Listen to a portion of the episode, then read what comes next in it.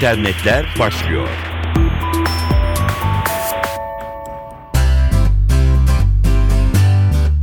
14 Ocak 2013 Pazartesi dijital dünyadan öne çıkan gelişmeleri aktaracağız. Dünyanın önde gelen sosyal paylaşım sitelerinden Reddit'in kurucularından Aaron Swartz intihar etti. 26 yaşındaki Swartz'un New York'taki evinde kendini asarak yaşamına son verdiği bildirildi. Swartz, RSS denilen internet besleme formatlarını geliştirerek adını duyurmuştu. İnternette sansürün kaldırılmasına yönelik eylemleriyle de tanınıyordu. Bu nedenle bilgi korsanlığı ve yasa dışı dosya indirme gibi suçlardan 13 kez yargılanmıştı.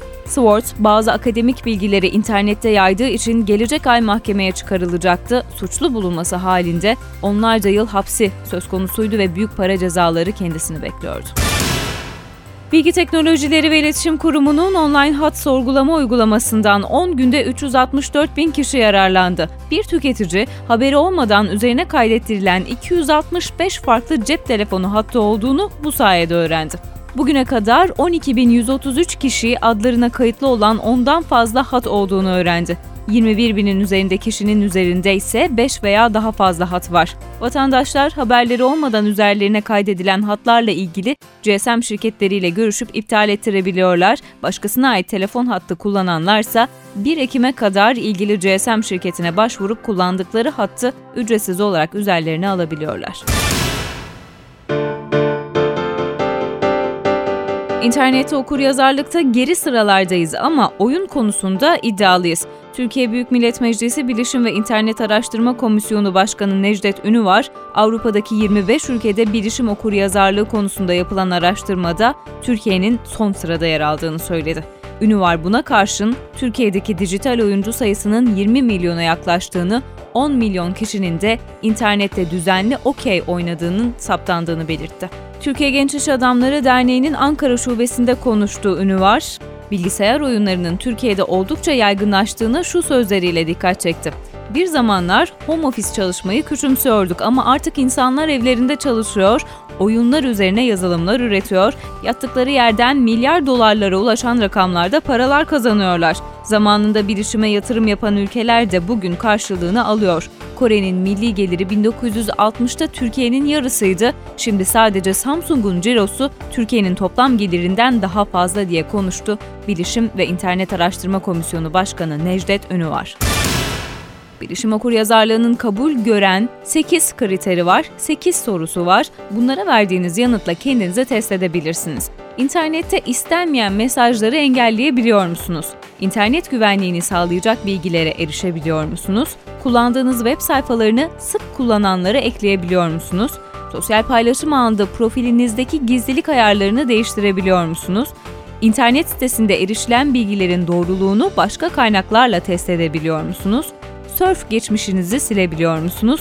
İstenmeyen spam e-postalarını engelleyebiliyor musunuz? Ve filtre ayarlarınızı değiştirebiliyor musunuz? Tüm bunları yapabiliyor ve bunlara vakit ayırmaya özen gösteriyorsanız siz iyi bir internet kullanıcısı, iyi bir internet okur yazarısınız.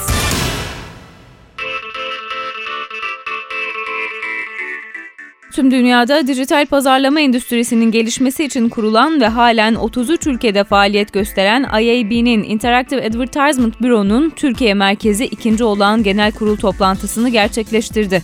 Kurulda Ahmet Pura yeniden başkan oldu. IAB, Türkiye'de internet sitelerinin tıklanma oranlarını ölçen ve her siteyi bir raporda analiz eden tek yetkili kurul. Dolayısıyla tıklanma rakamlarının peşinde koşan dijital pazarlama alanında büyük bir role sahip. Başkan Ahmet Pura konuşmasında 2012'nin ilk 6 ayındaki reklam yatırımlarını değerlendirdi. Konvansiyonel mecralarda Türkiye'nin dünyaya paralel bir gelişim gösterdiğini ancak dijitalde %7.2 olan dünya ortalamasının bir hayli üstüne çıktığını ve %34.4'lük bir büyüme oranı yakaladığını vurguladı. Türkiye'de ilk defa okullarda okutulmak üzere lise ve ilk öğretim öğrencilerine yönelik Avrupa Birliği'ni anlatan bir elektronik kitap hazırlandı. İstanbul Bilgi Üniversitesi ve İstanbul İl Milli Eğitim Müdürlüğü ortaklığıyla yürütülüyor çalışma. Avrupa Komisyonu tarafından da destek görüyor. Kitabın adı Dijital Avrupa Birliği, lise ve ilköğretim öğrencileri için Türkçe e-kitap. E-kitap Avrupa Birliği ile ilgili olarak tarihçe, kurumlar, genişleme, yurttaşlık, ekonomik bütünleşme ve AB hukuku gibi bilgilerin yanı sıra tarım, eğitim ve gençlik, sosyal politika, rekabet, tüketicilerin korunması gibi alanlarda da temel Avrupa Birliği politikalarını tanıtıyor. E-Kitap Milli Eğitim Bakanlığı'nın Fatih projesi kapsamında dağıtılan tablet bilgisayar ve benzeri ekipmanlarla uyumlu olacak, çeşitli görsel ve işitsel malzemelerle zenginleştirilerek sunulacak. E-Kitap İstanbul Bilgi Üniversitesi web sitesi üzerinden de ücretsiz indirilebilecek.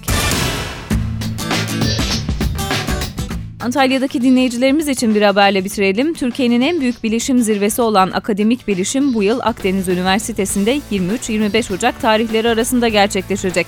Özellikle öğrenci, girişimci ve bilişim çalışanlarının katılması beklenen etkinlikte önemli akademisyenler ve sektör temsilcileri bilgilerini katılımcılarla paylaşacak. Elektronik ticaret, sosyal medya ve girişimcilik konuları masaya yatırılacak etkinlikte bilgi teknolojileri kongre ve fuarı kapsamında kamu, sağlık, eğitim, turizm, iletişim, mühendislik ve sanayi alanlarındaki bilgi teknolojilerine dayalı uygulamalara yönelik etkinliklerin de düzenleneceği konferansa katılım ücretsiz olacak ve herkese açık olacak. Gelişmelerle güncellendiniz. Twitter'da takipte kalın. @ntv Radyo veya Dilara Eldaş. Hoşçakalın.